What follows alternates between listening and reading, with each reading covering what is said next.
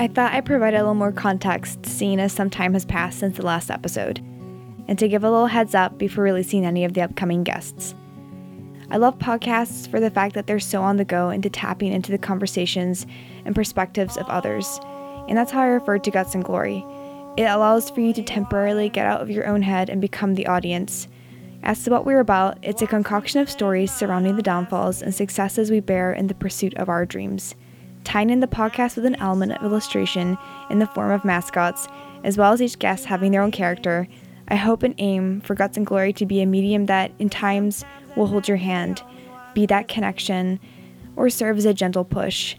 I'm really looking forward to see the ways in which this little brainchild will grow and hope that, somewhere, you're on the other side of a pair of headphones, excited for what is to come.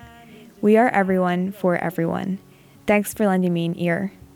Passing on the mic playful imagination paints pictures in your head. But still, I don't know how to lie bare naked in your bed.